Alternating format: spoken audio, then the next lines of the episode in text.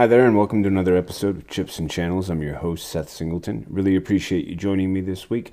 It's been a few weeks since I've recorded a new episode, and I can give you the honest reasons behind that. One, there was a job.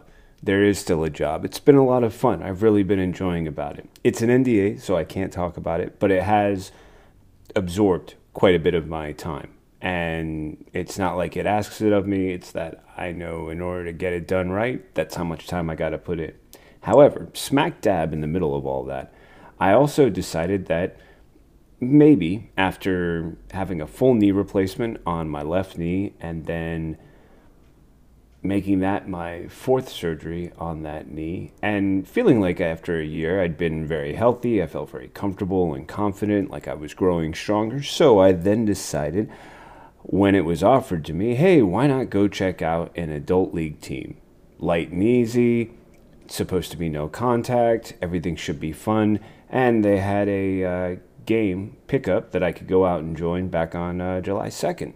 So I said yes, thought it would be a great time, picked up some turf shoes, new socks and shin guards, and went out there. And I lasted about twenty-five minutes until a really big guy, much bigger than me, um, both height and weight, just very large athletic person. Well, he was going for a ball and he missed it. So another player came in for it and he mishit it, which meant they both kind of split away from the ball. And I had an opportunity to drive forward, so I did. As I did, I'd been keeping in mind, left knee's been replaced, use the right knee, step forward, use that to sort of lead your attacks. And I did. And then there was a big moment. I heard the tearing sounds. I, I can't quite describe them. There was almost a suction-y feeling. And then I came up rolling in the dirt. And as I came up, they kind of helped me sit up. And I looked around. And I knew my knee was in trouble. And I knew it was my right knee, which had never had surgery, had maybe suffered a couple of, you know, hyperextensions and things like that. But for the most part, it had been the good knee. And now it was injured. I did my best to try and get up, and I couldn't, so they helped me off the field. I did my best after to try and stretch and move around. Uh, someone had some disposable ice packs nearby and brought me a couple of those. But after a few minutes of trying to get up and stand and feeling it slip, and knowing that association when I had torn my A C L, I knew I was in trouble. And that after a little while of just sort of feeling like I could walk to my vehicle and get home, that things were, you know, going to be okay if I could do that and then eventually get some medical attention. Now, for fun, I decided to drive uh, the little Vespa that my wife had picked up some years ago and has been my wonderful alternate driving method, especially if I'm staying local and I don't know what the parking situation is going to be like. That thing is amazing. It just... It fits anywhere. It gets amazing gas mileage. But on this day, it happened to be overcast and drizzly. Oh, and I had to stop and get gas. It was just one of those things where afterwards, if you've been in a similar situation, you wonder, I wonder, as I did, if I can even go back to playing this sport again once I get whatever just happened to me fixed. Or was that the last time I step on a field? Now, I know I'm not alone in this experience. I know there are plenty of people who either got an injury, recovered, and never went back to the sport, or took some time off. And then when they went back, something happened. An injury, another injury, or uh, an experience that simply raised the question, how much longer can I keep doing this? Because at some point, uh, as we get older and the body breaks, it's harder and harder for it to heal. It's harder and harder for us to recover.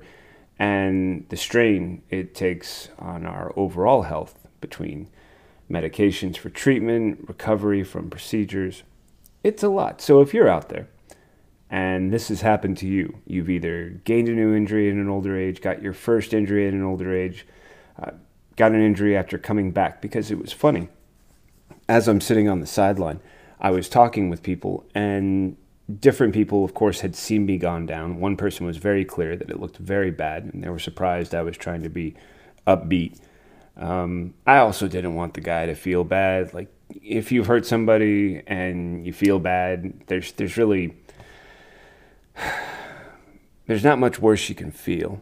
And if you do, it's even harder to deal with. So I was trying to keep an upbeat spirit and also trying to convince myself it wasn't nearly as bad as I was worried it was. And they pointed out that many people who came out for their first game would have a good time and then never show up again. And most of the time it was because they'd suffered an injury after coming back out. And I wondered how often this happened. And I figured, well, who else to ask but other people who love the sport, and either this might have happened to them or they know someone. So if you got an example, send me a message. Uh, I have a nice email address there for you, Chips and Channels. Go ahead and send me whatever your story might be. And if you'd love to come on and tell it, I would love to invite you to do so. But that was my experience, and I'll have updates for you. I got the M R I. It's it's not good. Tore my A C L almost completely. Tore my M C L, lateral meniscus tear. Uh, some other fun details that, uh, unless you want to hear all about that, uh, let me know, and I can give some more detailed reports in the future in another episode. And I'm fairly certain this will require surgery. I'm hopeful it can be done soon. And as that progresses, I will be happy to uh, share my experience with you. Looking forward to the opportunity to hearing your thoughts and experiences so I can share them with everyone. I think sometimes when we can hear the stories from others and sometimes commiserate, sometimes just reflect, sometimes be grateful, that it can give us that extra fuel when it comes to healing, when it comes to reflecting, when it comes to the fact that in all things, injury is a trauma, and dealing with it for some reason is always better and easier when you've got others to do it with you. All right, so as I mentioned, I injure the knee. I realize I need that ice machine that I'd been using on my knee that I had had replaced. I put it up. I was able to have my wife take me to the hospital later that night, get an x-ray, get some uh, pain medication just so I could sleep through the night, get some ibuprofens, and then there I was. For the first couple of nights, the easiest thing for me to do was sleep on the couch instead of trying to go upstairs and go to bed. And about the second or third day, I realized a very interesting blessing had come my way, and the fact that both the Euro twenty twenty-two as well as the uh, Copa America Femenina had just come up and that games were starting. So I got the chance to try and catch as many games as possible. I had a really great time doing it. There were a lot of fun scores on the first day of the three-day group stage match days. I got the chance to catch the France-Italy game. That was fairly amazing. It took off like a rocket, and it just seemed like all Italy could do was try and uh, hold on. You know, they got their one goal, but France was so unbelievably dominant. And then we had both Spain and Norway capturing four to one victories, Spain beating Finland four to one, Norway topping North Ireland four to one, Germany getting a four zero win over Denmark, who suffered a red card, while we had a couple of ties. Both uh, Netherlands versus Sweden and Belgium versus Iceland ended up in one one ties. And then we had Portugal versus Switzerland, which ended up in a two two tie. And that was all of the excitement that could be contained from uh, July sixth through about, what was that? Oh yeah, through about the tenth. It was a busy period. You had two good games just about every day, and not a bad way to spend time on the couch while icing and, you know, the dogs and life. Getting into uh, the match day two, had some interesting developments. Perhaps one of the biggest news stories that was out there was the story of England defeating Norway eight to zero.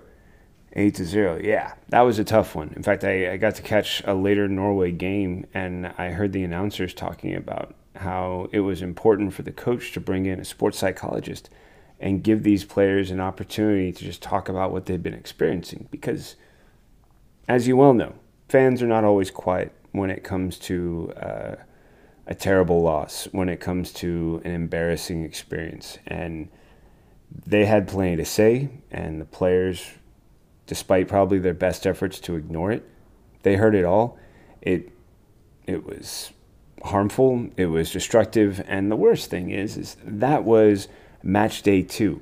There's still a third match day to go. There's still the hope that you can get into one of the uh, later stages, but also knowing that the whole time you've been treated so badly after a horrible mistake that makes you feel so badly, that they they did their best to try and address it in as honest and expedient a way as possible, in the hope that when they came around to their next game, which would uh, be against Austria, that they would have that sort of recovery, that there would be time to regroup. But it was difficult, to say the least, and the challenges were extensive. Um, England, they were relentless. The, the scoring, I mean, by the end of the first half, it, it was already pretty substantial, and from that point on, it's just, you know, pouring on gravy. Sweden topped Switzerland two to one, as well as France beating Belgium two to one. Belgium suffering a red card in that one, finding themselves under-personed for the match. When it comes to uh, scoreless matches, Austria beat North Ireland two to zero. Germany had topped Spain two to zero, and Denmark defeated Finland one to zero.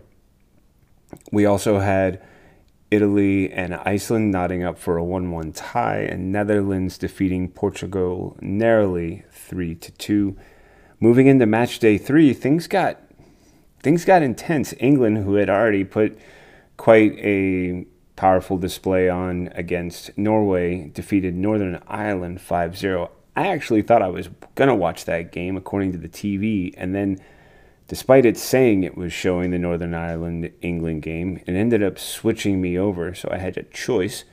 I could uh, I could watch the Austria-Norway game, or I could... well, that was really all I could do. So I was a little surprised at that one, intrigued by the score, wished I would have had the chance to see it. I didn't, caught the highlights like everybody else did. Now, as I mentioned, Norway, who had suffered that painful loss to England, went ahead and faced off with Austria. They lost one to zero. It was a better showing, but still, any time that you're blanked and it's it's more than one game in a row, that's going to be pretty hard. When it comes to other shutout victories, Germany topped Finland three to zero, Spain overcame Denmark one to zero, and Sweden beat Portugal five to zero. I saw some of that game as well. That was a tough one. That that wasn't easy. Belgium also beating Italy one to zero. And those were our shouts. There was only one tie for the match day three of three. That was Iceland-France. And then Netherlands defeating Switzerland four to one. And like that, we're into the quarterfinals. It's been pretty exciting so far. I've enjoyed it a lot. New matchups that we're looking at, England and Spain, they are playing on the twentieth. And then we have on the twenty-first, Germany versus Austria. The twenty-second is Sweden versus Belgium. And then on the twenty-third, France versus Netherlands.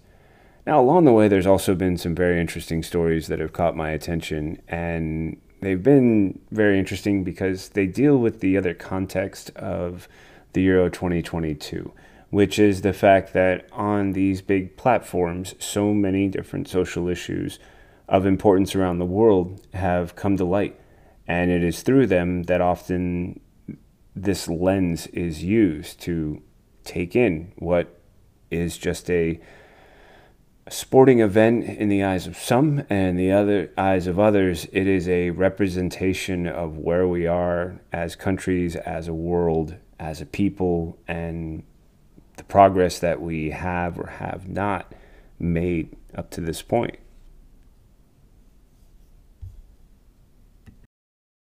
Now, the problem that's being raised is one that first appeared in a story from The Atlantic, describing how those watching the Euro twenty twenty-two were having trouble seeing themselves represented in the teams. This struck home for England's Euro twenty twenty-two squad, which, according to the picture that was shared and has been shared, features no persons of color. And there's a question about how much the team that is playing represents the community that makes up the country they're supposed to be representing. A comparison is made to Gareth Southgate's men's team. They reached the final of the Euro twenty twenty with eleven players of black or mixed heritage among their twenty-six player squad. On the twenty-three player women's squad, known as the Lionesses, there are only three players, Nikita Parris, Demi Stokes, and Jess Carter, who are of black or mixed heritage, and none are expected to start in the game against Spain on Wednesday. All eleven of the players who came onto the pitch were white, and as described by presenter Aled Barbour, this is something that points towards a lack of diversity in the women's game in England. These comments changed the conversation, and very quickly there was a social media backlash, high-profile commentators from outside the game, both criticizing the presenter, the B B C, for questioning the, the squad, but both former England players and others, including Alex Scott and Anita Asante, defended Barbour and supported the suggestion that perhaps the twenty twenty-two squad from England does not reflect the demographics of the nation, which is also hosting this event. So, as it was said by Anita Asante, budding Lionesses need role models to whom they can relate. That is one of the many questions why diversity is so important and why it is legitimate to question the England team's whiteness. Asante made seventy-one appearances for England's national team. This was between two thousand four and twenty twenty-two.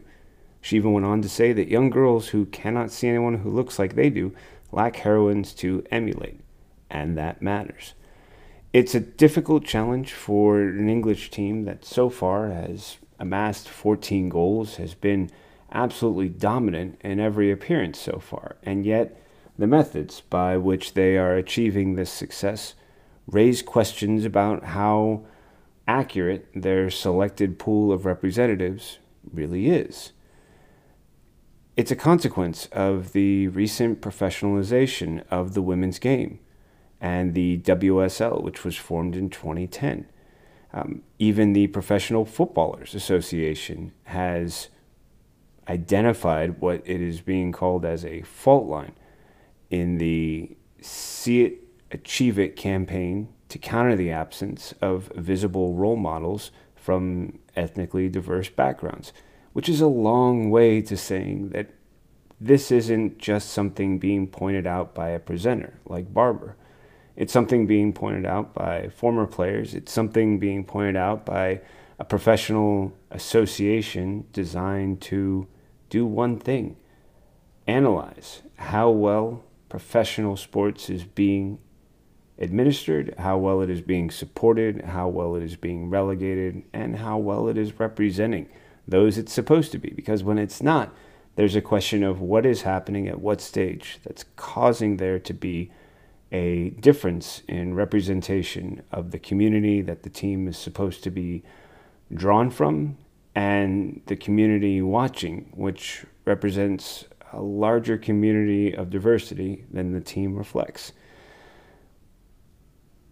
It's a problem in that if you want to continue to ask the best potential, the best talent to consider your squad, there has to be a reason that's compelling for them to want to join. And one of the easiest is to show young athletes that there are people who look just like them who are performing and competing at the highest level. Otherwise, the attraction will be limited by the fact that these are questions that haven't been answered. And until they are, those who might consider, hey, this is something I want to do, or that's a place I want to be, are looking for the reason that says this is a place that will accept me for wanting to be there that will welcome me. And until that happens, all the goals, all of the hosting glories that are coming England's way will be marred by that. I think England has the potential, as they've shown in organizations like the E P L, to be responsive. The challenge will be, how is that received, and will it feel authentic to the need that it's supposed to be addressing?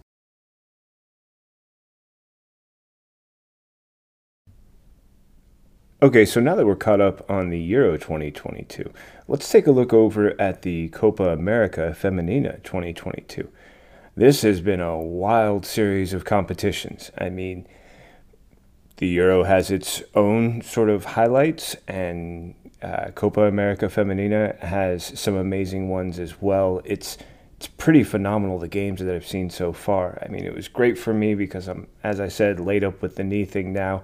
And like, all right, how am I going to spend my time in between work and um, just the day-to-day? So I loved catching Ecuador versus Bolivia. The red card was a tough thing. Ecuador came out on top six to one. Um, that was one of the biggest score goal differentials of the uh, first couple days of competition. That was back on July eighth. And then it was Colombia versus Paraguay. Colombia coming up four two. Got a chance to see some of that, and then a work call, and you know how life goes. We did have a couple of shutouts. Brazil blanking Argentina four zero. Colombia the next day, well, what, three days later, defeating Bolivia three to zero. We also had Venezuela over Uruguay uh, one to zero. And Paraguay and Chile came to a three two conclusion with Paraguay on top. That was a very interesting, close-fought game. Um, I was pretty impressed with just the quality and caliber of play, and man, the ferocity. There have been some real, I mean, these are the kind of games where you're just like, oh my goodness, can it get any harder? Can they make it any tougher on each other? And while I'm sure it's possible, they certainly made it seem like they were coming close to, you know, breaking the sort of barrier on that. It was it was really amazing to watch. Uh, then the games that followed, well, we had Uruguay versus Brazil. Uruguay getting the early red card, down three to zero. Argentina uh, coming on top over Peru four to zero. And for, that was our July twelfth competitions. And then on the fourteenth, it was Paraguay beating Bolivia two to zero and Chile overcoming Ecuador two to one on the fourteenth. It's been fun watching just a couple of games each day, also intersplicing those with uh, the Euro twenty twenty-two games that I've been able to catch. A nice sort of trade-off. Um, things got a little bit wild when uh, when it came around to the fifteenth. Argentina beating Uruguay five zero. That was a really intense match. And then Venezuela topping Peru two to zero. On Sunday, we had Chile beating Bolivia five to zero, and Ecuador falling to Colombia two to one. Quite the mismatch, you know, one a really hotly contested goal differential of, of one, whereas uh, Chile getting the upper hand, keeping the upper hand, and really phenomenal, just staunch defense when, uh, when it comes to facing off against Bolivia. The next day, two more shutouts, or sorry, yeah, that was the next day. It was July eighteenth. Uh, Brazil topping Venezuela four to zero, Uruguay topping Peru six to zero. Those were some intense ones. Caught the Brazil game. Uh, I missed the beginning of the Uruguay um, Peru game, but then I got a chance to catch up. So now we've got uh, Colombia and Chile and Ecuador and Paraguay up next, followed by the next day Brazil and Peru and Venezuela and Argentina. That will be the end of group play. Once it's all shaken out, there will be a match for fifth place played on July twenty-fourth, followed by a semifinal that Brazil has already qualified for. They will be facing off against a to-be-determined team on the twenty-sixth. And then we have the match for third place on Friday the twenty-ninth and the final on Saturday, July thirtieth. It's been really exciting. I'm I'm really interested to see how this is going to shape out. There were a couple of matchups that I didn't expect to go the way they did. I thought Venezuela would have um, a closer match against Brazil. in their most recent contest, as well as Uruguay and Peru. Peru, I know that they had struggled, you know, the two zero loss to uh, Venezuela, and then also finding themselves down four zero to Argentina. But after the Argentina four zero and then Venezuela two zero, I thought maybe their defense was strengthening. But the Uruguay six zero loss, that, that was just a tough one. Um, it's hard to see them being able to stay in the competition beyond this. A um, couple of other teams that I'm not really sure can make it much further. Bolivia, you know, they had the uh, the early loss and the red card, and then they've really struggled. They uh, fallen victim to two, is it three? Three shutouts. Tough times overall. Um, when your offense can't fire, it's really hard for your defense to do anything more than hold out for as long as they can. But, you know, eventually, if there is no offense to counter, that, that defense will eventually crumble. I'm curious to see how this one shakes out. I think there's going to be a couple of great possibilities. Oh, all right, little dude down there is getting restless and finding some papers. So I'm going to step away and uh, see if I can get him away from those papers. Be right back with a little bit more for you. Now, when it comes to U S women's national team soccer, there have been some interesting developments and news. It's it's been it's been a series of events. Uh, one that was recently brought to my attention again by my good friend Mister Tony Farina, who was reminding me in a recent podcast we did together that Christen Press had torn her A C L. The thing that really was shocking for a lot of fans was the fact that the U S women's national team coach had been very adamant about the fact that Press had actually been left off the U S women's national team roster prior to the announcement of her injury. She tore her A C L in a three two win over Racing Louisville while she was uh, playing for Angel City F C, one of the newest N W S L expansion teams. But it was... Uh, It was the confirmation by uh, by her coach that, that really kind of threw people for a loop. They they weren't expecting it. Andonovski went on the record. Christen Press, quote, was not on the roster even before the injury. We're very sorry for her injury and don't have confirming information on the extension or significance. We just hope that it's not too serious. Later on that day, Press confirmed on Twitter that she had torn her A C L, saying that her heart was broken. She is readily accepting all love, prayers, virtual hugs, and dog pics, and smudging ceremonies. Uh, she had been quite the aggressive attacker up until this point for Andonovski, but she was not selected to the team. Instead, Mallory Pugh, Sophia Smith, Alex Morgan, Ashley Hatch, Trinity Rodman were uh, were coming back to the squad. There was an interesting addendum to Andonovski's uh, statements about Press, saying for Christen to be back on the field is not just for her to perform well in her club environment, it's also to outperform the players that she's competing against. And it's easy, it's not easy to be a forward in the United States right now, obviously. It's great, but it's not easy because the competition just got bigger and bigger. Now, Press had not played for the U S women's national team since back in... Uh, Tokyo Olympics, and up until that time she was that aggressive attacker. She was expected to be a mainstay for years to come, perhaps being one of the future leaders on the uh, striking side, providing the goals. However, that that is not the reflection that is seen currently in the roster, and the recent addition of Megan Rapinoe, who has played for the O L Reign, but has not performed often, and when she has played for them, she's come off of the bench. Rapinoe's experience is something that Andonovski is uh, looking to right now. He's saying that Rapinoe, Becky Sauerbrunn are the experienced players who have gone through tough times, but also who know how to win, win under tough circumstances, how to go through adversity, and that uh, the reliance on that is going to be an important factor when things get critical, when things get difficult. It's going to be really interesting to see how the rest of the team does, because they've had some moments that have looked really well. They've also had moments where they're being compared against their past. Back on July fourteenth, they faced off against Costa Rica. They had a two zero lead, and then it was mentioned that, you know, up until now, they'd never scored fewer than three goals against Costa Rica, only to then, in the like ninetieth minute or so, pick up a third goal to equal their lowest scoring performance against Costa Rica. That's a tough bar to measure against your, your who you are when you were one team in the past. Who you are each year is a different team, a different squad with different possibilities and makeups, and how those match up with the different team you're playing against from another country is a key factor in what that goal differential is going to be. They also had a one zero win over Canada. Canada expected to be the, one of the big favorites in all the competitions.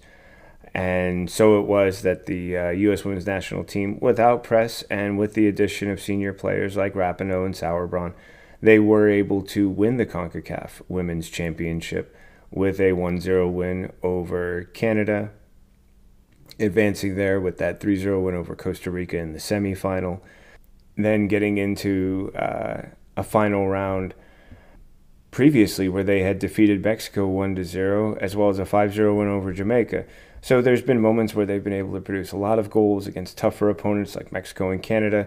They've been able to, you know, win with a goal and have that be all that they need. But their direction will be very intriguing for fans following along, those who know that Press will not be considered because she's out for the rest of the season while she recovers from the A C L. Strong chance she might not be back until next year. If she were to make an appearance earlier than that for the U S women's national team, it would only be because she met the requirements that Andonovski had mentioned, this idea that she needs to be outperforming the players that she's going up against on the U S women's national team. And it would appear at this moment that that's not something that Andonovski was seeing. So we'll have to see how that shakes out. Curious to see what the developments are, and I'm looking forward to it. Hey, I know I usually try and have a happy-go-lucky story at the end. I did not find one for this one, but stay tuned for the next episode. We'll see if I can put one of those together. As always, if you have a great soccer story I should be sharing on here, go on into those liner notes, send me an email. I'd love to share it with others. Until next time, it's been great hanging out, talking great soccer, football, and footy with you.